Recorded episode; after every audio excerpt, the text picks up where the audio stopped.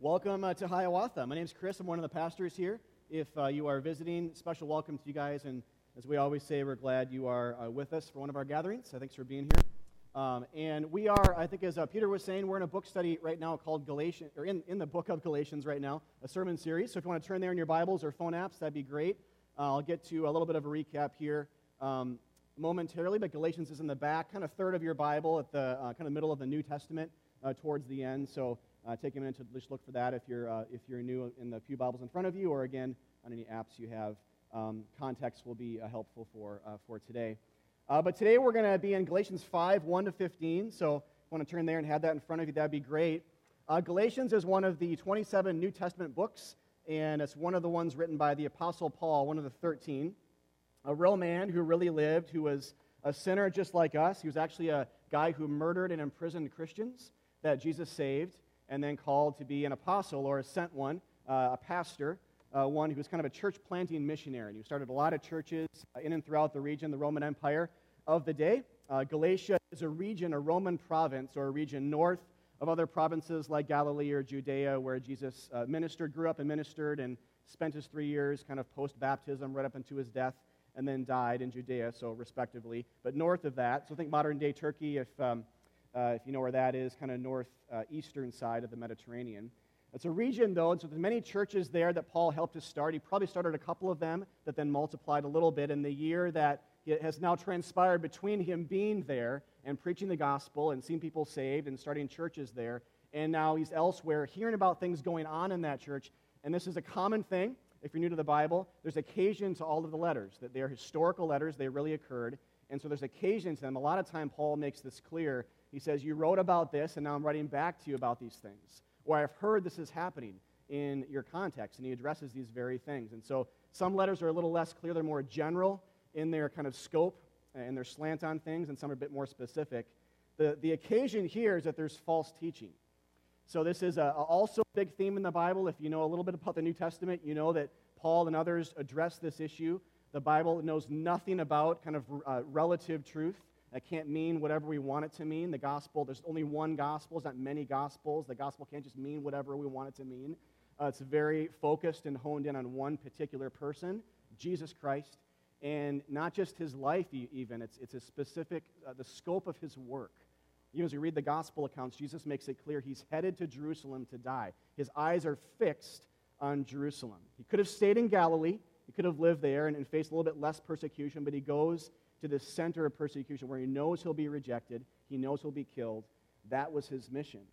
And so when, when the Bible talks about these things, the gospel, it's very honed in and, and, and it's very fixed on Jesus Christ and him crucified and raised. And so there's a lot of false teaching, though, that circulates around these things. Not clearly uh, debating them and, and coming against them, but in a little more of a, a tricky way, tricky manner, and that, and that false teaching that adds to it. So things that say that Jesus' blood is the starting point, but not the continuation point. So, so additions onto the cross rather than flat out denials of uh, who he was, who Jesus was, and what he did, and, and maybe who we are as sinners and how much we need Jesus' work for us to be saved.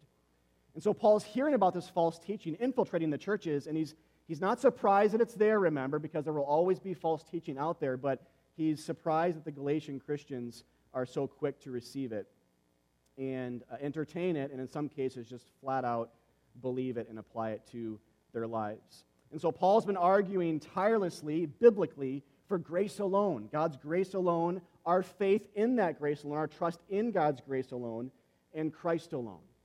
All those things alone every day, and even now as Christians, our good works being like a gift, so that we can't say that we stay saved by being good. Good works are part of the Christian life, but they're given to us by Jesus as we're filled with His Holy Spirit.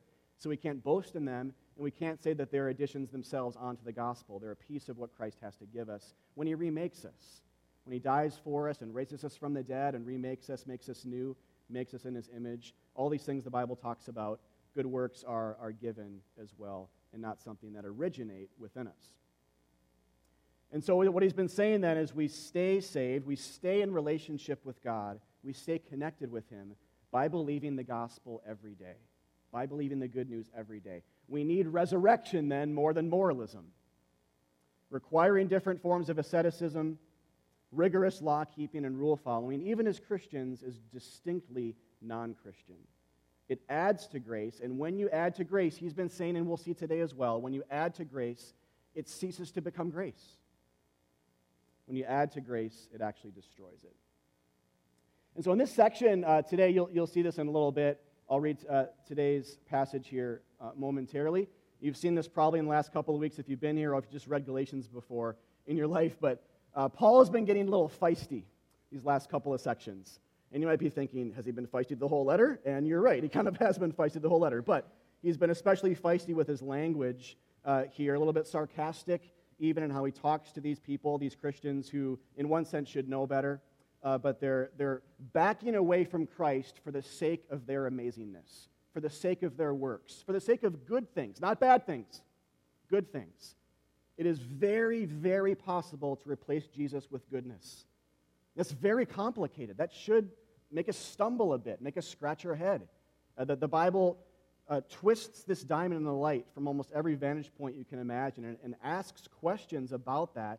Logical ones. We'll actually look at one today. Logical ones that kind of come at it and say, well, isn't goodness good? Isn't God for the good?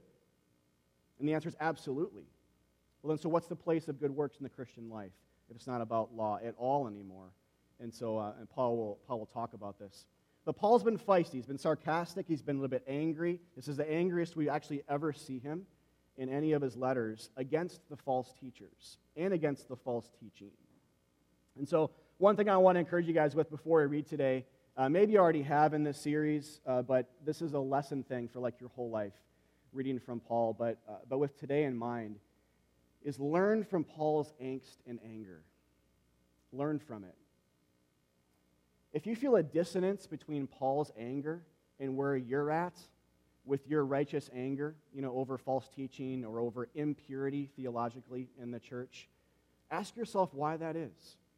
Why maybe are you a little more apathetic or careless? Uh, the point here isn't to copy Paul in everything that he says necessarily, but still learn from the principle. This guy cares deeply about the purity of the church theologically. Deeply. It keeps him up all night.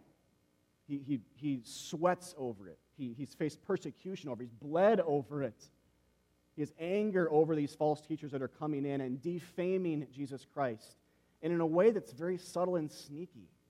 So that even like staunch Christians, he says in chapter 2, even Barnabas, even staunch leader type Christians are being led astray by the hypocrisy and by the false teaching of these, these certain Judaizers, they're called, or wolves, or false teachers, or poser Christians who are coming in looking like Christians but actually aren't because they're adding to, adding to Christ, saying he's just not quite enough. And so if you feel that dissonance, ask yourself why. I'm just going to kind of let that hang out there and not give easy answers to that because there aren't. The point, again, isn't to copy him perfectly, but just to ask. There is, there is and, and to assert, there's a place for righteous anger. There's a place to get angry. Jesus did. Jesus flipped tables over religion. He flipped tables over evil. He cracked whips. There's a place to have that kind of fire within us. And in this case, Paul's angry over teaching that is 10 degrees off. It's not a 180. It's like it, it affirms a lot about Jesus that he would affirm, but it's a 10 degree shift. Not a 180, a 10 degree shift. He's this, he, he has this type of anger.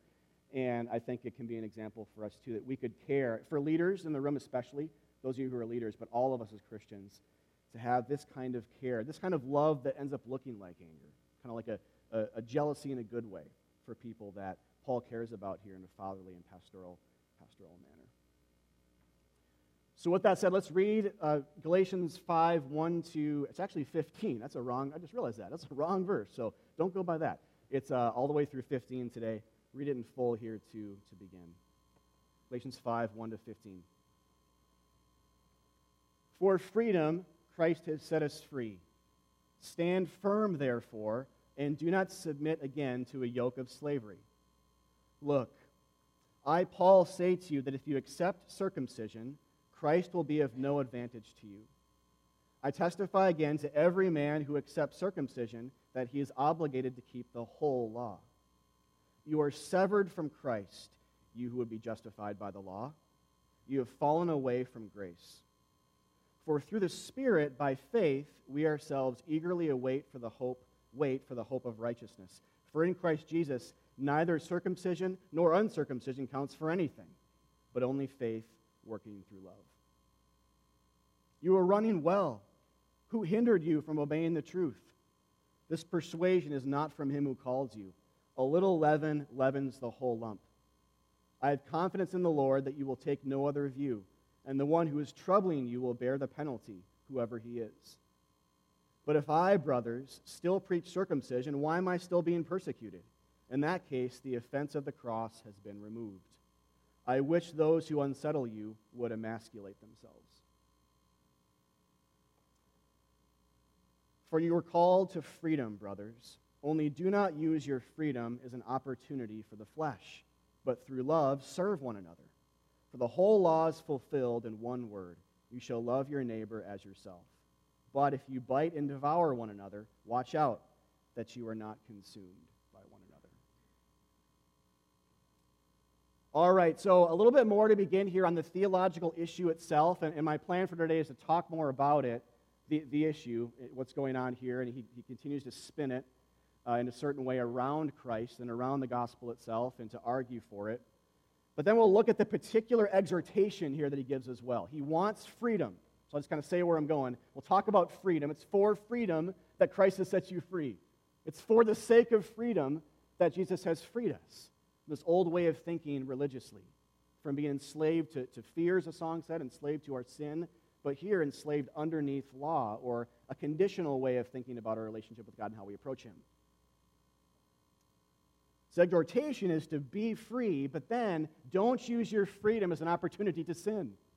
Don't use your freedom as an escape or as a have your, have your way and, and then, you know, just kind of go and abuse it licentiously.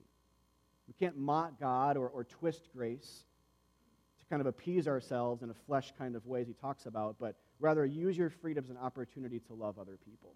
This is actually a very, if you're new to, the, new to the faith or if you're not a Christian yet, this is a very good passage on the essence of Christianity.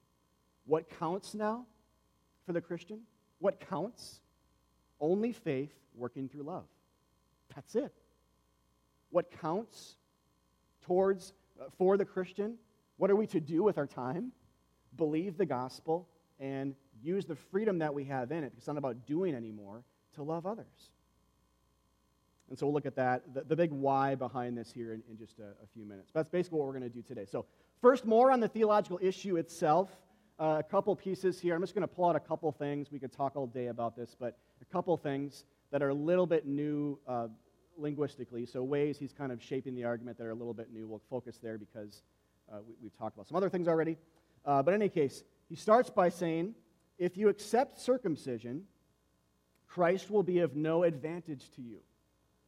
That last clause is really helpful, and don't look over that. The inverse of that means that Christ himself, in his person and work, is advantageous to us. Jesus advantages us, he benefits us. See? He's not saying this is the way to live that will advantage you over here, like a guru. He himself is advantageous. So with him, we can approach God. With him, we have, can have our sins wiped clean. With him, we have the hope for eternal life because he himself overcame death too. But the way he frames it here is kind of the inverse of that again. He says, if you accept the law, though, or in this case, circumcision, so one of the particular laws that were being pushed by Jewish Christians in the day in Galatia was that Gentile Christians, uncircumcised, physically uncircumcised men who are Christians, have to be circumcised in the same way that Israelites were in the Old Testament to be marked as a person of God.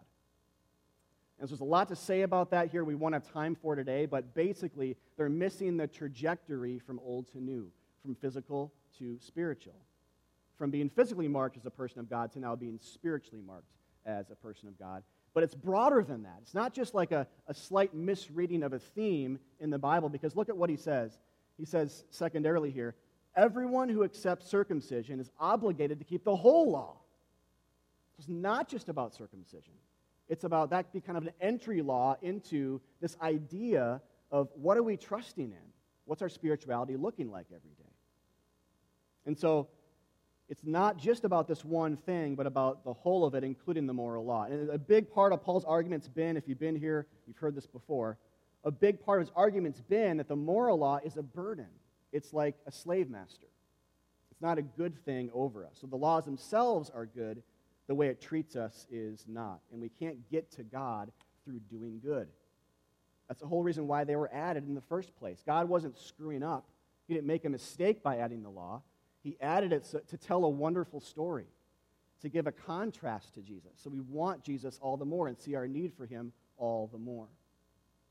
But it's not just about circumcision. We also see this in the book of Acts, actually, in the councils, if you were here for that a few weeks ago, how the Jewish Christians, other Jewish Christians who are thinking more rightly about these things, met to talk about what Old Testament laws continue into the New Testament era, and they basically say nothing. They write to these Gentile Christians and say, well, abstain from sexual sin. That's a rampant thing in your culture. Uh, God, is, God has claimed your bodies now. He's died for you, He's raised you from the dead. You are His now, you're not your own. So be careful in that area, and then love other Christians who are different from you. I said basically, flip through this whole thing, like all of all the Old Testament laws. They skip all the way over the Ten Commandments, they skip over all the other moral laws, all the food kosher laws, all the Sabbath laws, all the other kinds of civil laws that kind of governed life for Israel in the Old Testament said, what are we to what are we to give these Gentile Christians who are being burdened with this kind of false teaching because they're writing us, we're hearing this is happening? They officially write back kind of stamped with like this apostolic seal. This is the official decision from the apostles, Jesus' disciples, who knew him face to face. Jewish Christians. The only thing we're asking really is that you believe the gospel, that you abstain from sexual sin, and that you love. That's it.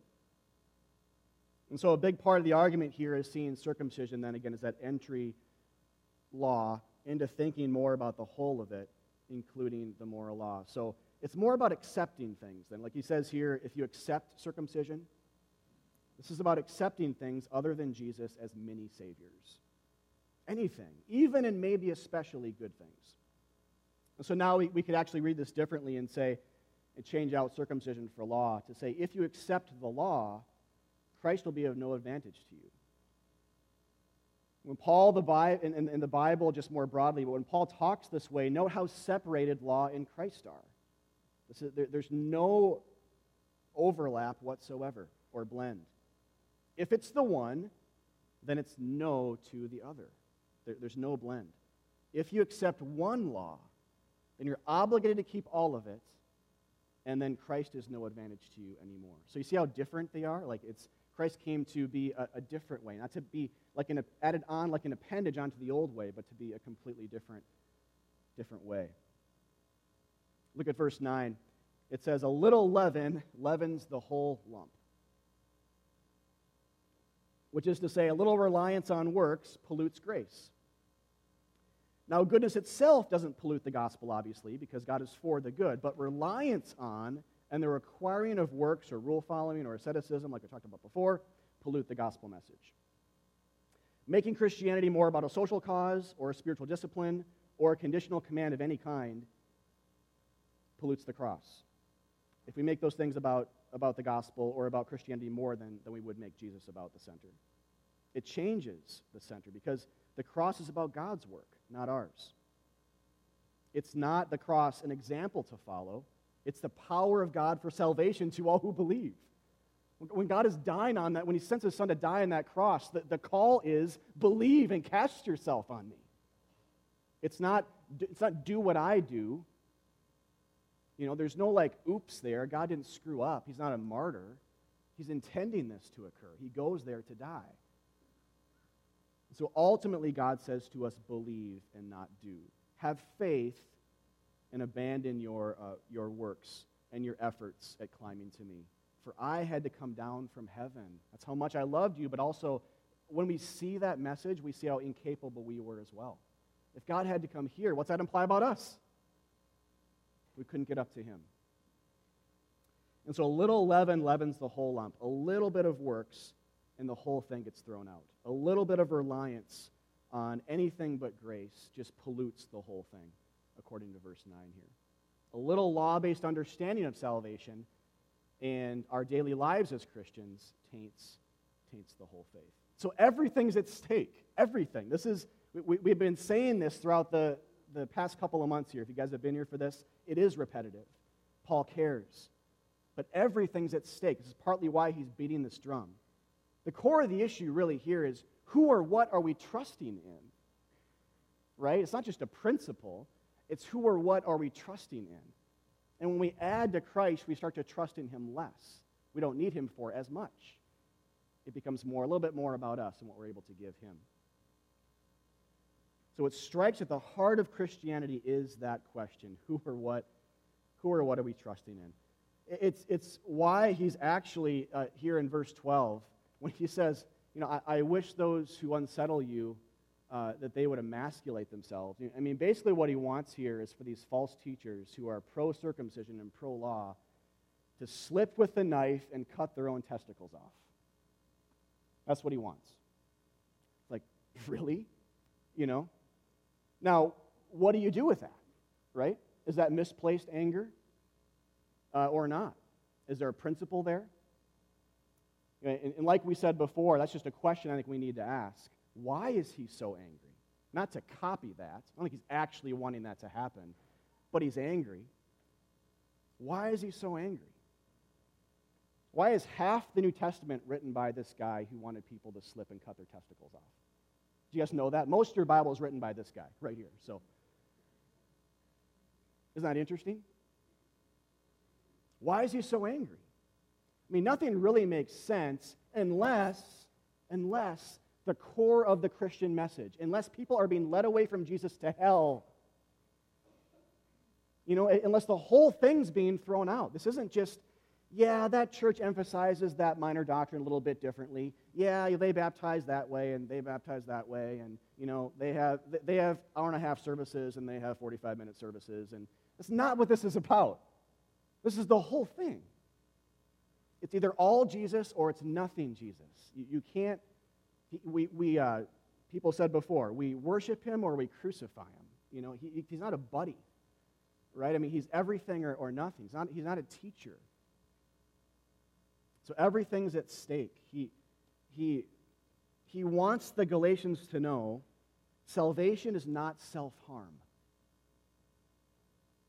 Salvation is not self harm. It's Jesus was harmed for us. It's impossible to have both. Which is it? Is it your ascetic self harm or Jesus' sufferings? Your fasting or his holy fast on that cross? Your good works or his perfect single act of obedience to his Father 2,000 years ago. Hebrews makes a good argument for this in chapter 10, if you want to read that in context. It's his obedience unto Father, not our obedience to God. It's Christ's obedience when God said, Go to the cross and die for my, my creation, my creatures, my church. It's his act of obedience that replaces the Old Testament law. It's not a newfound ability for ourselves to keep it. We've moved from that on to just being connected with God alone through Jesus and what he has to do for us. Hebrews 10. So then, with all of that kind of recap mentioned, basically what he wants then is the church to believe this, but from the angle of freedom. So in verse 1, stand firm, therefore, because Christ has set us free. And it's for the sake of freedom he's done it. For freedom, Christ has set us free. Stand firm in the gospel, then. Do not submit again to a yoke of slavery. Freedom from what? An exhausting endeavor to please God with our good works. And freedom from the law itself and its demands, which could never save, which meant that we could never save ourselves. And, and here's how important it is to God, by the way Christ wants this for you right now. You see how it's written? It's for freedom Christ himself. He's done the freeing, right? Christ has set us free for the sake of freedom. So when you guys think about what the will of God is, you ever wondered that? What does God want for my day? What does he want me to think about? What does he want me to do with my life? There's many ways you can answer that, but it better include this. Because this is biblical. This is God's word. He wants you and me to be free. He wants us to know these things. He doesn't want us to be under the law anymore because that's what the freedom's from. From our sin that the law made more visible. He wants freedom from all of that as we just link ourselves simply by faith to Jesus Christ. That's freedom. No more conditions, no more rules, no more conditional expectations. but rather God coming all the way to us, rather than holding something out to say, get to Him. This is what God wants. It's His will for our lives today. He wants, he wants us to think more about Jesus than the law, more about His blood than to do lists, more about God as Father than God as boss, more about God's love than cold, godless moralism, more about, like in verse 5, waiting than working. That's one that's hard for me, but I don't know if it is for you guys or not, but I'm not a really good waiter. I'm very impatient. One of the big marks of being a Christian is waiting. But you see how that's a gospel idea? God's not waiting for you. We talk this way sometimes, right? Even in the church or Christian books or terrible Christian songs are written around this, this idea. God's waiting for you. Don't worry. He's patient, just kind of waiting for you to get your life together. He'll be there when you're ready to receive him. But that's not what this says. We're to wait for him to move, which means he does everything. We do nothing. We're the ones waiting. We're in the passive place when it comes to salvation. Right? In verse 5, what does it say? It says, For through the Spirit, by faith, we, are, we ourselves eagerly wait for the hope of righteousness. That's the, the, the hope of being right before God that we have now in Christ, but will have in that final day when he comes back. We're waiting for God's timeline, his power, his offer of peace, him to say we're accepted, and we are, we're made favorable because of what Jesus did for us. He's cleansed us. This is what God's will is. He wants us to know these things because it's for freedom Christ has set us free. Freeing news for sinners, but crushing news for arrogant religious people. Which is why here he says, if, if we add laws to Jesus, the offense of the cross is removed. When you add human effort to the gospel, the offense of that cross is taken away. So that's why he says here, why am I being persecuted then? If I'm, if I'm starting to preach circumcision, like these false teachers are in your church, he's saying, if I'm starting to preach the law, then why am I being persecuted? So the flip of that is to say, those who preach the gospel will be persecuted. Those who are flattering with our messages to say that you can do it, and here's a laundry list of things that you're able to do, good things to kind of change society, but that's it. Jesus becomes less needed, and that's not really an offensive, offensive message. Everyone wants to do good, basically, or at least hear that you're able, right? I mean, that's, that's a posit- positive yeah, well, I to say positive and encouraging, but I know what I'm, I know what I'm getting at there, but whatever. I don't mean to say that. If you know what I'm talking about, you know what I'm talking about, but I don't mean to say that. But it's not just positive and encouraging. It's not. You know, it's, it's very lowering and then exalting. You know, it's, we can't be freed till we know that we're in prison. And, and so the offense of the cross is removed, and the offense of the cross is you can't do it. You're dead. All the good you've ever done in your life doesn't count. That's pretty offensive, right? All the good you've ever done in your life apart from Christ doesn't count. Because what counts? Faith working through love. Are works mentioned there? What counts? Faith and works? No. Faith working through love. And you can say, wasn't love a work? Well, we'll talk about that. We'll get there. But faith working through love. That's it. You know, even if I, you know, if I were to say to you guys right now, I say this every week, so uh, it's not just a hypothetical thing. But if I say, you guys need, all of you and me, we need to come to the cross right now to be washed and forgiven. That's the gospel. Like, if you think in that moment, didn't we do this last week?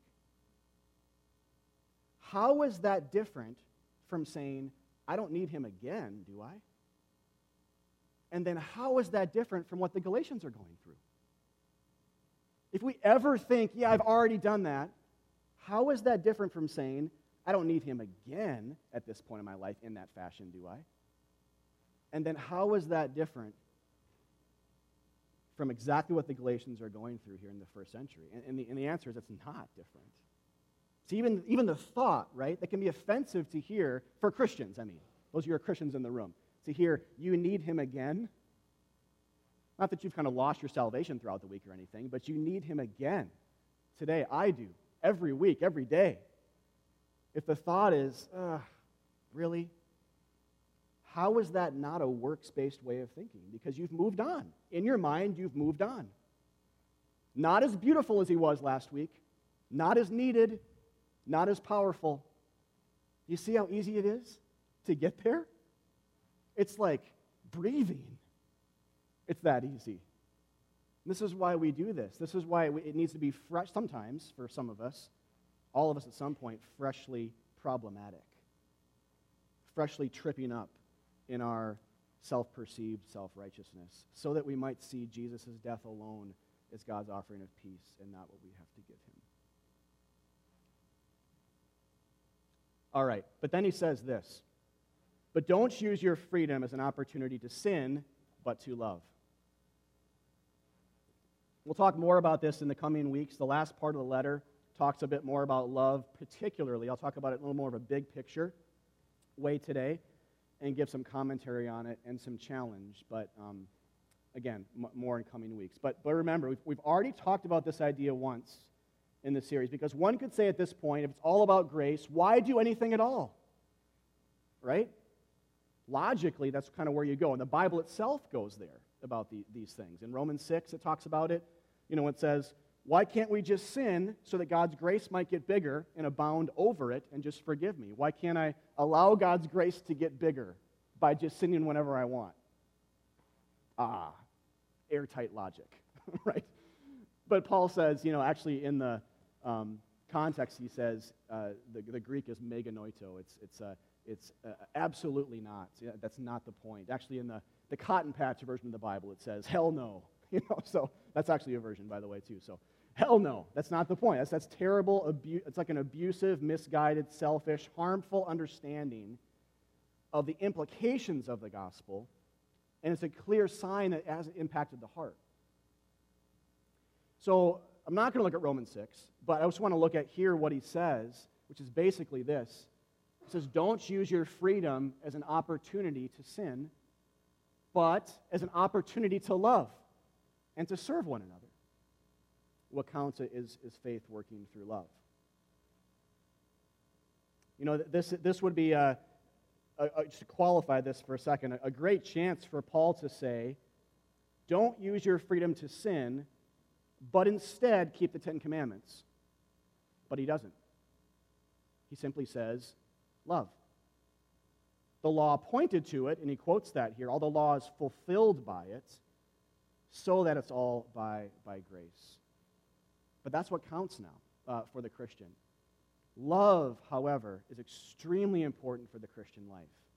Extremely important. Uh, Martin Luther says, in light of this idea, God doesn't need your good works, but our neighbors do. God does not need your good works, but, but your neighbors do. This is, this is a really helpful, uh, quippy commentary on how we view good works in the Christian life.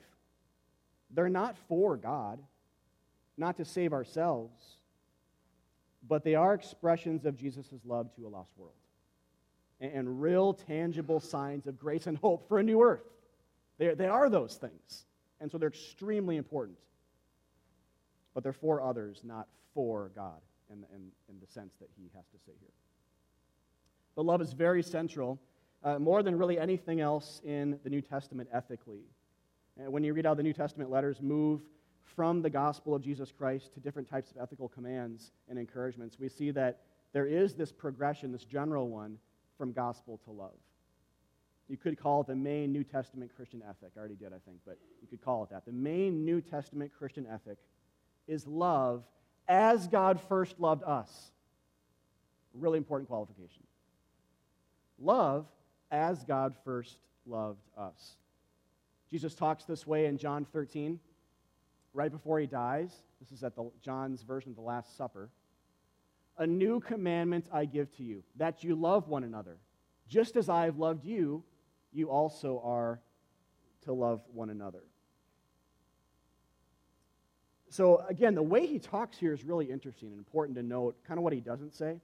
You know, being under, to go back to law for a second, being under an Old Testament conditional command to love, kind of a love or else type way of thinking religiously, and now being under an in Christ's love idea, or the opportunity we have to express his love by grace are very, very different. This is why Jesus says here, when talking about love, he doesn't quote the old commandments. Isn't that fascinating? It's striking and kind of problematic in one sense. Why doesn't he here say, I'm quoting an old command? Because we're not under them anymore. And Jesus changes the whole thing. He's giving brand new ones. This command was not in the Old Testament. The new one, wrapped up with him and what he has to give us, you know, hours from now, he's going to bleed on a cross among criminals unjustly, but in love for us to save us from hell and to bring us to God. He's saying that's love. And now that saves you. That's the essence of the New Testament. Now live in light of that. Show it off.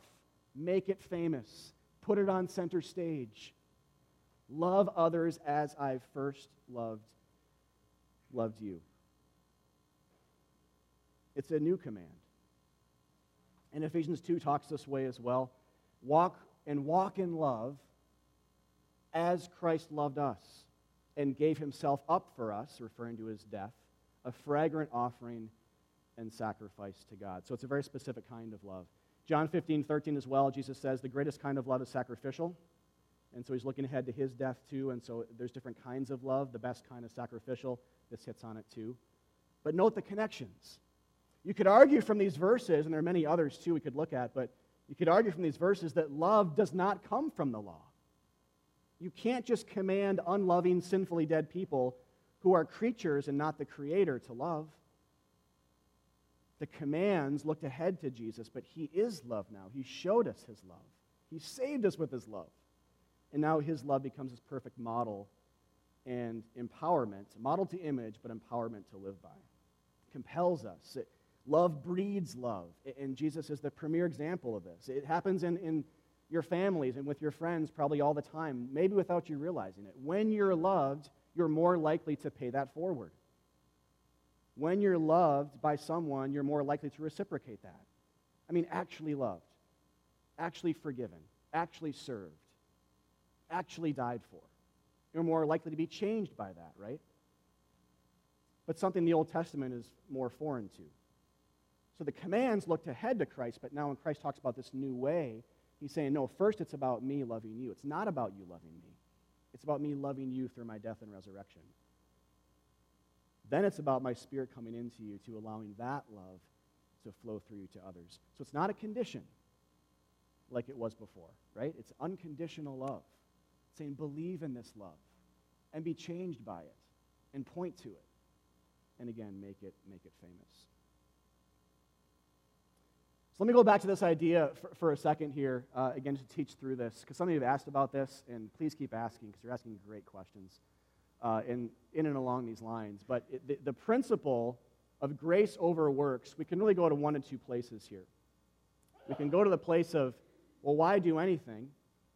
place of laziness or apathy or boredom with the idea of that principle. We can twist grace into flattery and to being licensed to sin. There's no life change. It's possibly, it's, it's a sign that maybe people who are there actually aren't Christians at all. Or we can let that principle drive us to more of Jesus. That's the point.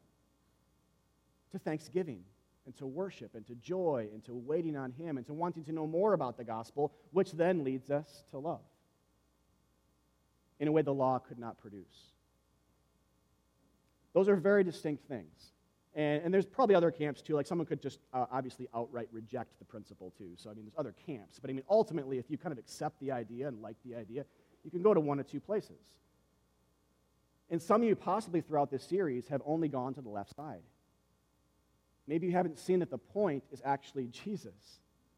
The principle of grace over works doesn't save you, Jesus saves you.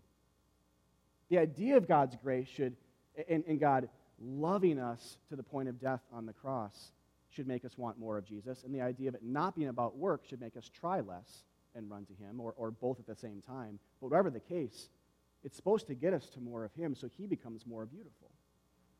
But that takes work, that takes faith, that takes intention, that takes community, that takes repentance. Some of you have gotten to this right side, and Galatians is sweet to you. Some of you, maybe like me, most of us, we kind of bounce between both.